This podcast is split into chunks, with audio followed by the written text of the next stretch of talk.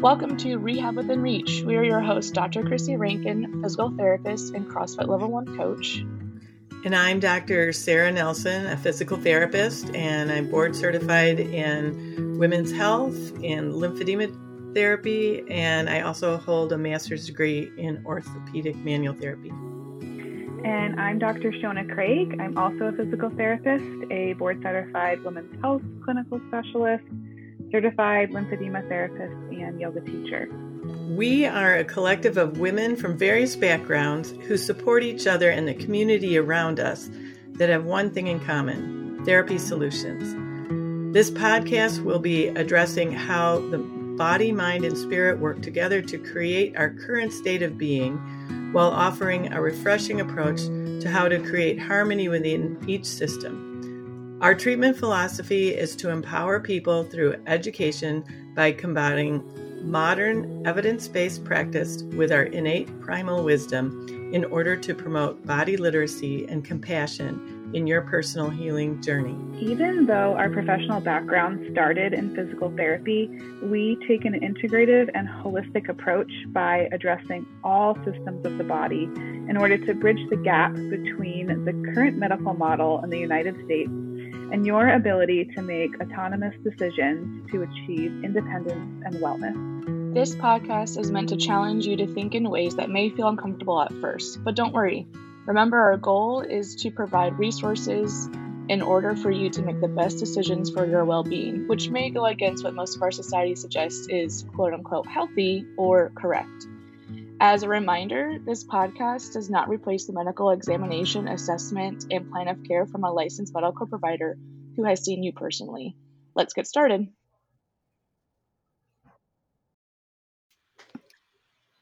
Hello, ladies. Hello, good morning. Good morning. Good morning, everybody. We thought today we would talk about the things that happen in pregnancy that we never seem to hear about until they're happening to us. And if there's certainly some things that if I had known, maybe I would not have some of the problems I have today. And um, so the first one we wanted to touch on was constipation in pregnancy. And um, I love research and I love when I went to look at the research in preparation for this discussion, a lot of it is to prove that yes, there's constipation during pregnancy, but you can just ask any pregnant woman just about, I think, and they are gonna, um, they're gonna say, "Oh yeah, that's that's the problem." Hmm. So, um, for me, I did not know that you should not strain um, when having a bowel movement. And so I created hemorrhoids for myself. Um, but constipation in, in general leads people to strain. So it's not just being pregnant, but, um, and also people who are constipated prior to getting pregnant will tend to have more problems during pregnancy mm-hmm. as well. So part of that, like if we want to talk like the physiologies with the hormone changes, it tends to slow down the gut motility anyway.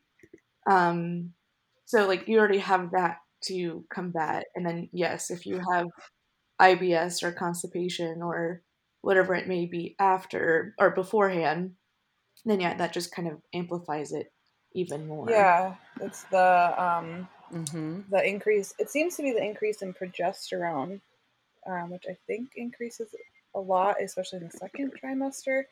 Um, that decreases the smooth muscle muscle activity, so that your uterus doesn't contract, um, so so that you can keep the baby in. But then, of course, that's going to affect all the smooth muscle in your body, including the smooth muscle in your gut. So then you're not getting that like uh, motility that you're saying to help push the poop out. Um, what was really interesting for me, because I'm pregnant, I'm in my third trimester, and I have a history of constipation before pregnancy. Um, my gut, my bowel movements actually got better during the first and second trimester, and I don't really know why, but I have heard other women say that.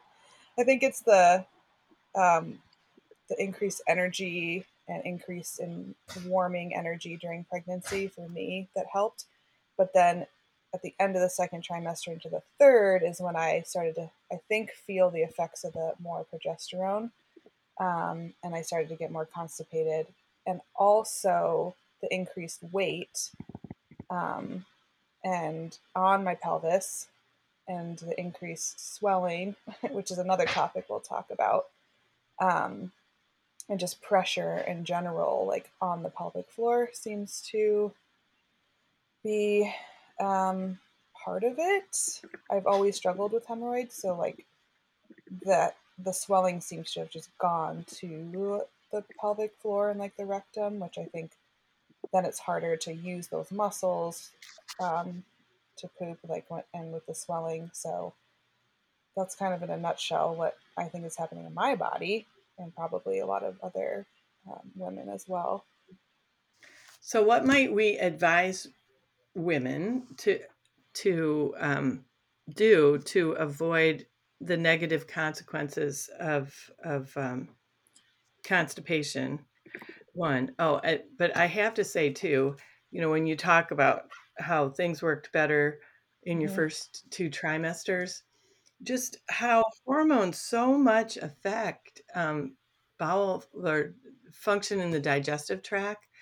You know, just having your period can throw off any routine that you might have yeah, in your like bowel before habits. your period when the progesterone drops then a lot of people actually have loose stools so i think when it like if we're gonna go in that direction of like that avoiding constipation i think I mean, if you can address anything before conception, that would be, you know, a place to start making sure that um, that gut health, you have an understanding of your gut health mm-hmm. and understanding what is normal for you and what if gut health is less than ideal, then how can we improve um, the motility and the ability to get stool out.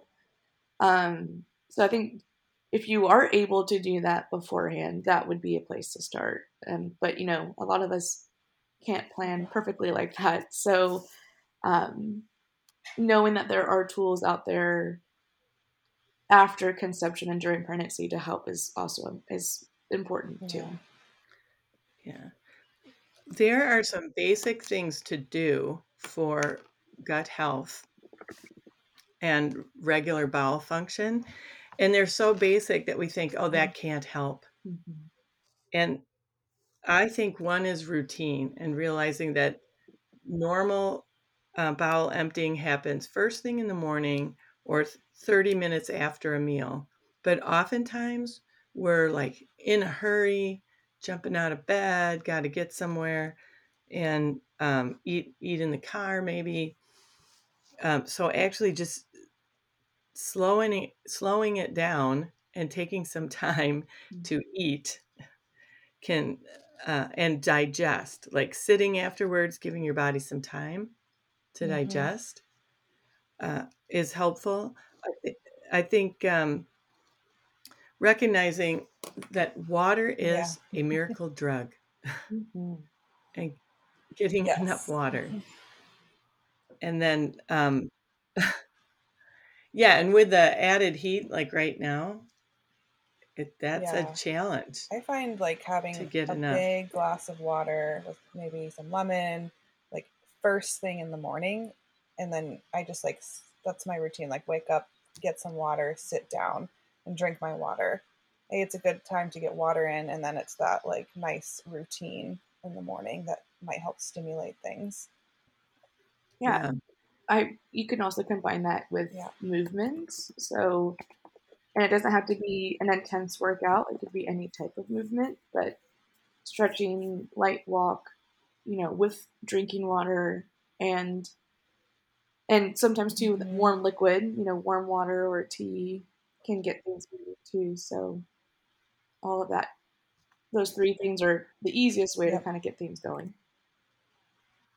And thinking of it as a piping system and taking the pressure off the pipes in the place that it, places that might get kinked. So as baby grows yeah mm-hmm. that things have to slip around. And that's why keeping a soft stool is going to be helpful. And that means getting enough fiber mm-hmm. as well as enough water. Um, that so, you know, uh, side side lying and uh, hands and knees and um, a down dog mm-hmm. type position uh, to to change the where the pressures are on your innards uh, so that stool can slip yeah, through the curves. Is really great for that. Like even like open twists um, or gentle inversions, like down dog, or if you're more advanced, you can. There are some more inversion practices, and even like gentle back bends to kind of like open, kind of lift and open um, your pelvis from the front. I found helpful.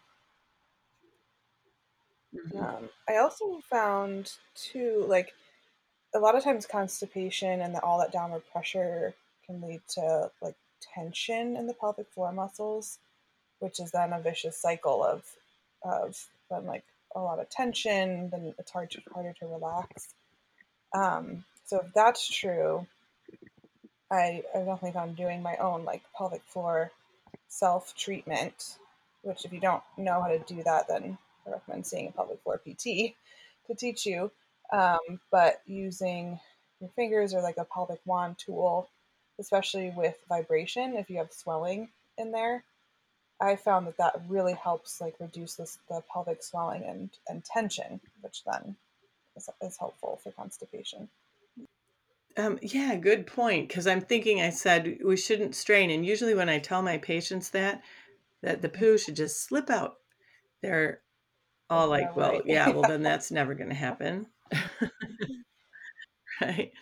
Um, I remember when I actually first learned that was when I was teaching a class, um, because I noticed that constipation is one of the things that seems to accompany chronic swelling, and that was the class I was teaching about was uh, on the mm. topic of chronic swelling, and just reporting my clinical observations and constipation being one of them. And one of the therapists said, Well, of course, you know, you shouldn't strain when you have a bowel movement. And actually, that was the first time in my life I'd heard that.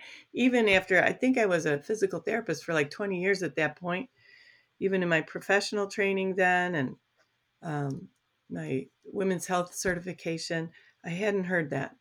Um, and so that's when I got to work on myself. Um, there are some breathing exercises in yoga that can help.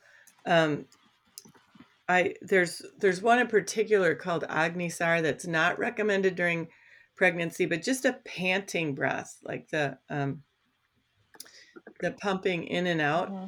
of the abdomen, and that would go with the idea of using movement. If I'm getting out and going for a walk, that's going to create some pumping action in the in the abdomen. Yeah. Um, and and the uh, oh, yeah. the Squatty Potty, right? And the actual, you know, that's that changed my whole poop game because um, I'm a shorter person, so I rarely even able to touch the ground. You know, when I'm sitting on a toilet. So actually being able to rest my feet on something and be in that squatting position on Western toilets, like completely changed the game. And I have a little bit of a rectocele and I have to even like lean back even a little bit more to kind of get that right angle for everything. And, and, you know, which might happen during pregnancy too, where that pressure is just kind of changing where our organs are located. So um, that's another good um, kind of another way that you can use it to or help with the straining.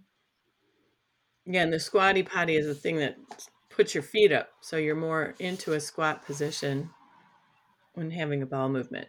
Yeah, and in America, at least in America, I don't know about other Western countries, but you know, we're tending to put toilets up higher, you know, because it's hard to get off and on the toilet now for a lot of people. So then, but then it can help affect our bowel movements. So, you know, that's not a good thing either. And I do believe we're having an epidemic of constipation in, in mm-hmm. our society. Absolutely. yeah. And people just don't know, like, they don't, people don't know that there is a normal, and we just don't talk about it. Like, my mom's here in town this week, and we were talking about how we have like similar gut health issues, and, you know, she's, you know, blaming herself. And I was right. like, oh, we didn't know. you know, we had yeah. no no pediatrician talked to us about well or asked me how does your poop right. look today like you know mm-hmm. no one ever talked to me i didn't even know i was constipated until mm-hmm. grad school you know like i had no yeah. clue so it's you know it's it's just amazing how if we can start having these conversations when we're in middle school even beforehand um and and recognizing it as family members of even kids as you know toddler age like we can we can improve it even at that age. And so i think it's just talking about it first before anything else is yeah. so important. Yeah um that brings up a good topic is like how frequent should a bowel movement be? Um and normally we should have one to three bowel movements a day and uh, you know what before i didn't realize that I had a constipation problem either. I would go well, 3 days. Don't sometimes. some guidelines say like um, it's normal to have a bowel movement every one to three days? I've seen that before, and I just don't think that's correct. Yes, there, there was one. It was a government website too that said once a week is still normal. Oh, um, yeah, I would feel I would terrible. yeah. Yeah, there's a you know the whole joke about being anal retentive. There's a reason yeah. why that joke is there, right? I mean, it's like it doesn't feel yeah. good. yeah. Which I mean, this segues to thyroid. So during during uh, because a hypothyroid during pregnancy um, can contribute to constipation. So um, the thyroid during pregnancy really amps up production like in that first trimester um, and the the fetus doesn't have thyroid so it gets thyroid from the mom and it's important for the development of the brain. Um, so we have this the mother's maternal elevated thyroid production during um, pregnancy. And then um, what it's afterward um, it may not settle down for some women. And that's where you can um, start with uh, an autoimmune thyroid. And it can happen during pregnancy too. Uh, but um, I can't remember the percentage. It's maybe one in 10 or one in 20. I know those are quite different, but um, it's in that range that will develop long-standing thyroid problems from being pregnant. And i was one of those. Um, and i had no idea that that was a possibility um, or what to do about it or how to recover mm. from it. And today be, thanks to functional medicine there are some non um, hormonal ways that you possibly can get on top of it. Uh, and that's through um, nutrition and supplementation. Now, I'm not going to make any recommendations for supplementation during pregnancy. Uh, and I kind of feel that eating healthy is a first step anyway. Mm-hmm. Um, so, e- eating three meals a day, making sure you're getting vegetables because you know vegetables have nutrients in them that you're not going to get any other way and that your body needs to they need it needs those nutrients in order to function mm-hmm. normally um, so just making sure you're eating vegetables you're not going to harm the baby you're not doing anything risky, and they taste good. you can make them taste good too. Um, I think making sure a person is getting enough rest and responding to um, what's happening within their body. I mean, they're making a baby. Um, I, I think um, women, mm, I suppose we should look from decade to decade, but say like 10 years ago, I don't, you guys tell me what's happening now that uh, the enjoyment of the time of being pregnant is kind of pushed aside because women are maybe holding jobs or they're really busy with whatever they're doing and they are not they're pushing too hard through pregnancy trying to be yep. strong. Keep that i'd say that's still that's accurate. Good. One of the the leading pregnancy uh, registered dietitians her name is lily nichols mm-hmm. and she wrote a book um, that is probably one of the most researched books I've read and, and seen in a very long time. Um, and hers is now the name is escaping me. Um, ah, shoot, uh, Real Food for Pregnancy, and she also wrote a book for Real Food for Gestational Diabetes. And she has a very well thought out plan of how we can use food to affect our hormones and our mood and our gut and and also supporting fetal development and and all that pregnancy involves. And um, i highly highly recommend that um, book. Um, and also she has a book uh, her website in general her blogs like even her blogs are 10,000 words you know just these amazing essays for free um, that are absolutely amazing. So uh, Lily Nichols, um, L I L Y, and then Nichols is N I C H O L S. Highly recommend um, that person if you're wanting to dive more into nutrition and pregnancy awesome. and what that looks like. Um, yeah, and it, it's a point that when we're pregnant, you don't want to be taking a lot of medications or um, we want to minimize how much we have to do that way because we don't know the effects of some things on the fetus. So this is where we default to what we would want to be doing anyway for our health, which is um, lifestyle habits, nutrition, exercise. They are very powerful tools for managing these problems. So it's good to know that um, re- resource hmm. there and how to how to eat to um, manage those problems. Um, the gestational diabetes and diabetes are a risk factor for mm. autoimmune thyroid problems too. So, um, and that um, leads to the last one, which issue we think, you know, that we decided they're not ta- talking about is um, swelling mm-hmm. and uh, during pregnancy. Oh, yeah, because this is the segue. Um, problems with thyroid during pregnancy can be a risk factor for preeclampsia, which is um, high blood pressure, and it one of the signs mm-hmm. of that is swelling. Which is interesting because I have low blood pressure. So saying that swelling is is not only is only usually addressed when there's potential preeclampsia, oh, not yeah. how swelling in a as a, in a non life threatening way like is not addressed. Mm, right. That makes sense. Mm-hmm. And and if addressing it would it prevent the onset of the bigger problem, you know, the preeclampsia later?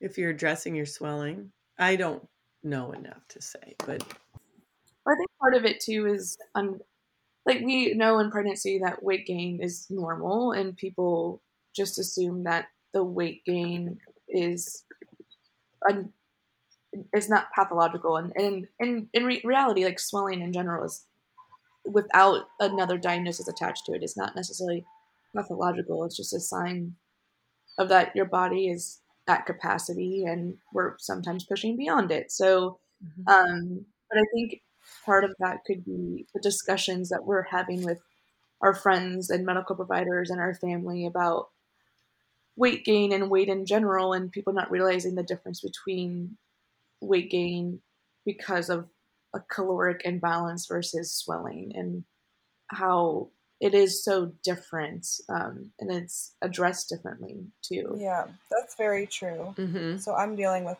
swelling like significant well i think it's significant someone else might look at me and not notice it really unless i point it out but since I'm so familiar with swelling, I'm really seeing it. Um, and I think that that's where most of my weight gain is is just fluid retention. Um, I can tell the difference between swelling and fat, but um, and it's true that it's only talked really talked about with preeclampsia and like high blood pressure, but I think it happens to a lot of pregnant women, and because I actually have pretty low, actually two too low blood pressure sometimes. Um, so I don't know if there's any like link or correlation with um, low blood pressure and swelling. I'd be interested to learn about that.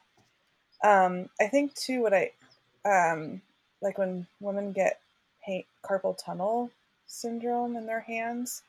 I started noticing pain in my hands, and I mm-hmm. didn't make the connection right away because I didn't see the swelling.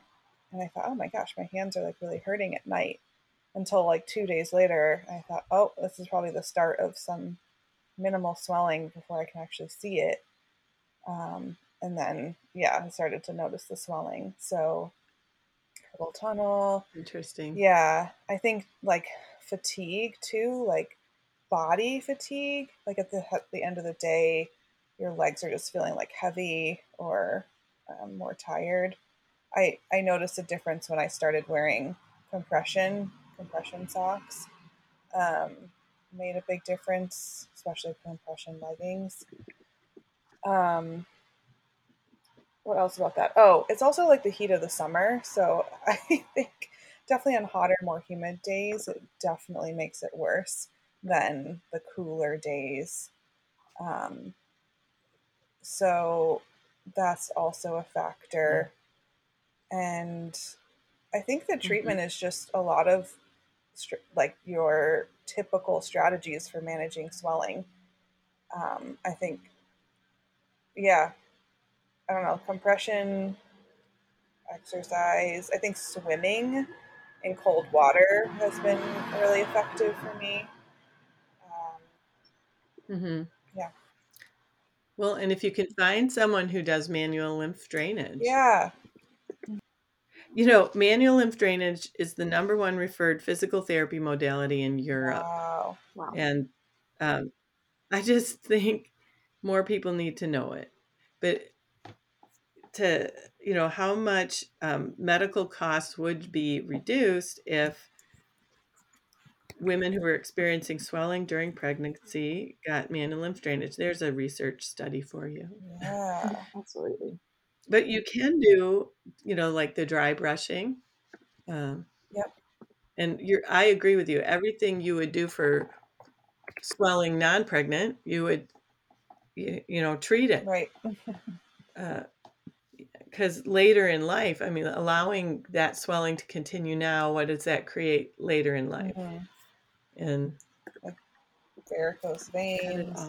and maybe maybe we should like step back for a second and maybe talk about what swelling looks like and how mm.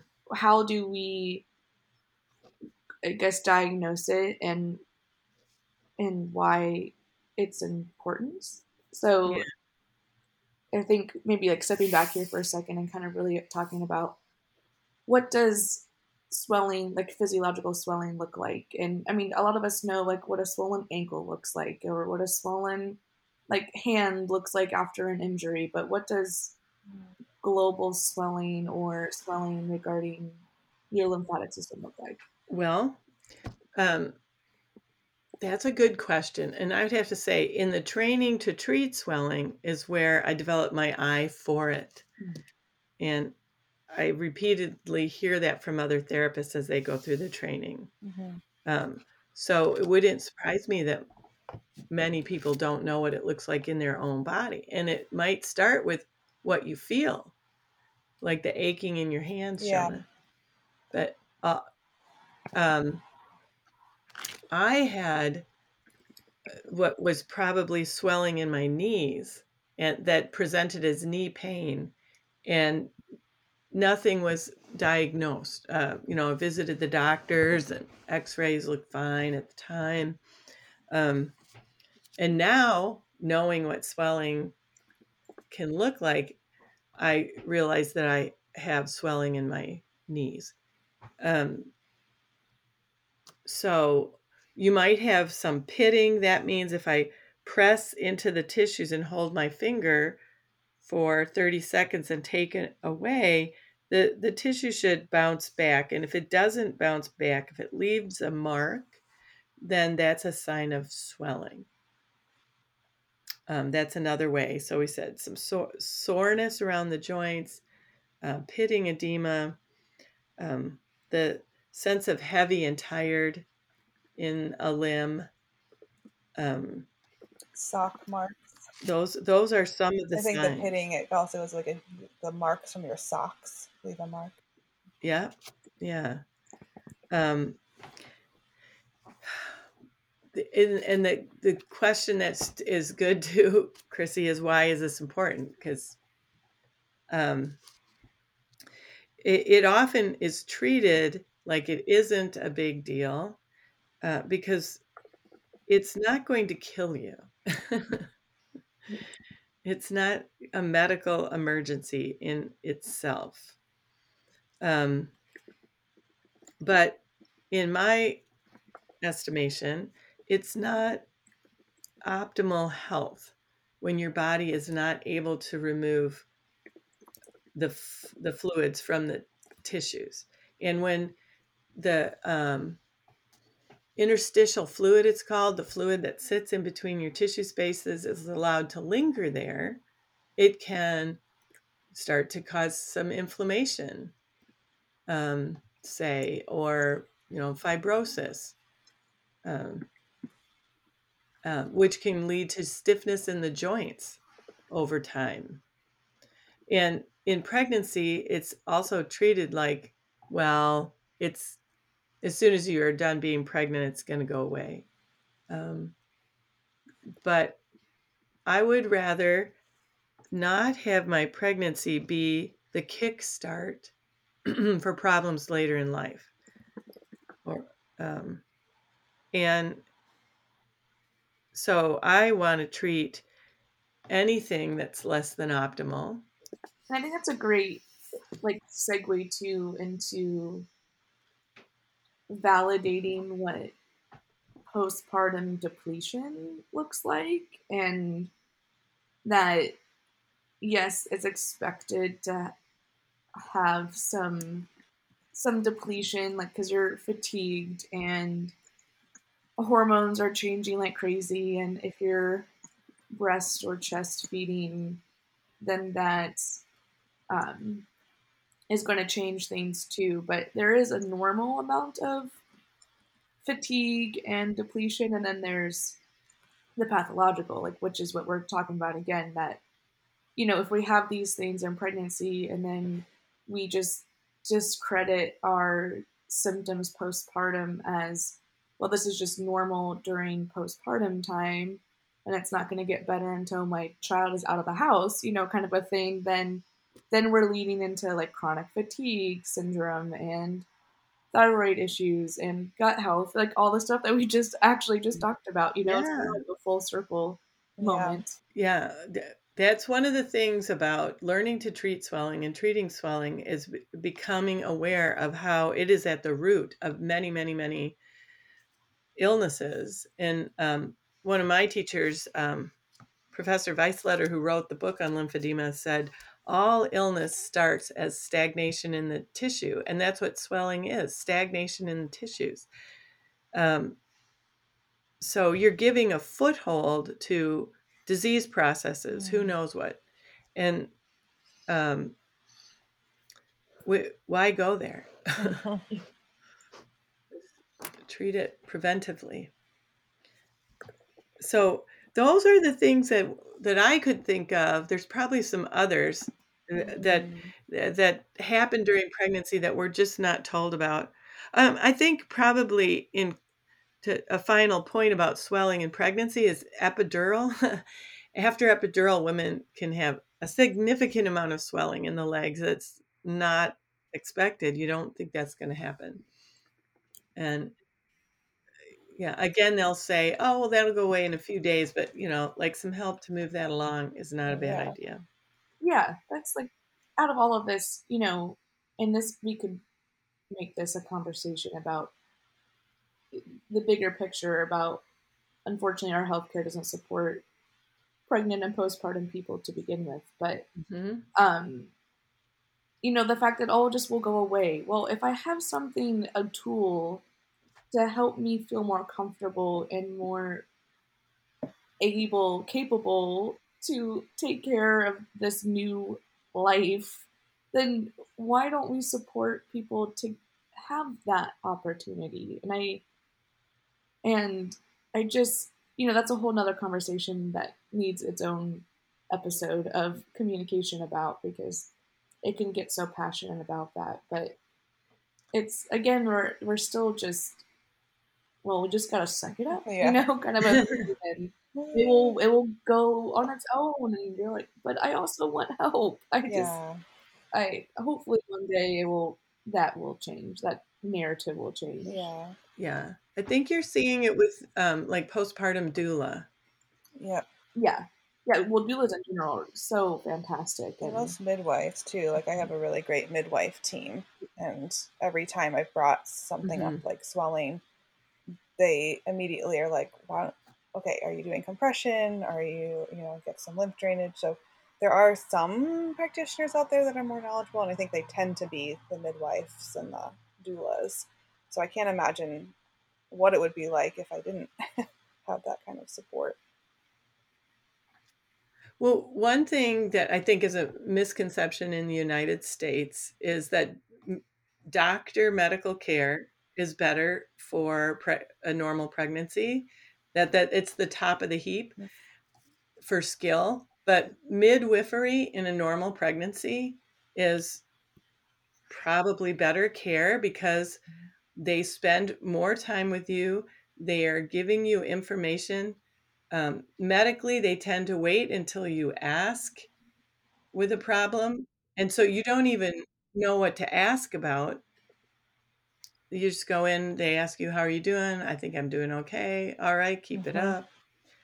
Um, and I mean, this is historic too, because I, I did in my doula training, um, it was brought up how in the United States they kind of vilified med, um, midwives for a while and pushed them aside, and doctors took over. Well, I think it's time for the rise of the midwife again, simply because um, it's not affordable to have medical doctors do all the delivery, and it's not necessary. And yeah, and they and I think it's I forget which doctor this was, and it was a French physician, and I it, the name is escaping me right now, but you know, he viewed pregnancy as a pathology to treat. Mm-hmm. Mm. And so for some reason that pathology to pathology to treat turned into the global standard or maybe the western stand I should say the western standard. Yep. And that's why we use the laying on your back with the legs in the stirrup because you know you're it's more accessible for medical providers to give care to the disease that is happening to you, right? And I know hmm. that's a harsh, like common, you know, commentary, but you know, there was a huge shift when that happened, and the medicalization of pregnancy, despite thousands and thousands of years of midwifery in whatever form culturally it was in, right? And so, why did that happen? And I was very disappointed when I took a I took a course on pregnancy in the physical therapy um, curriculum for the women's health, and I won't say where or who, but they were so wanting to stick with evidence based practice that when they talked about birth position, they said the McRoberts position was the best position for birth based on research, and that's the one flat on your back with your legs in your in the air. And I'm like, wait a second. that, Yeah. like anatomically, you're just locking up the SI joint. You're making the baby go uphill to exit. More It just for tearing. it doesn't make logical sense. Yeah. um, and but you it you can as I like research, uh, and yet that was a flawed study. Um, it was made it easier for the for the people delivering over the the mother. Um, I suppose if there is a problem happening, um, that's the position that they need to be in, but it can cause so much harm to the pelvic floor.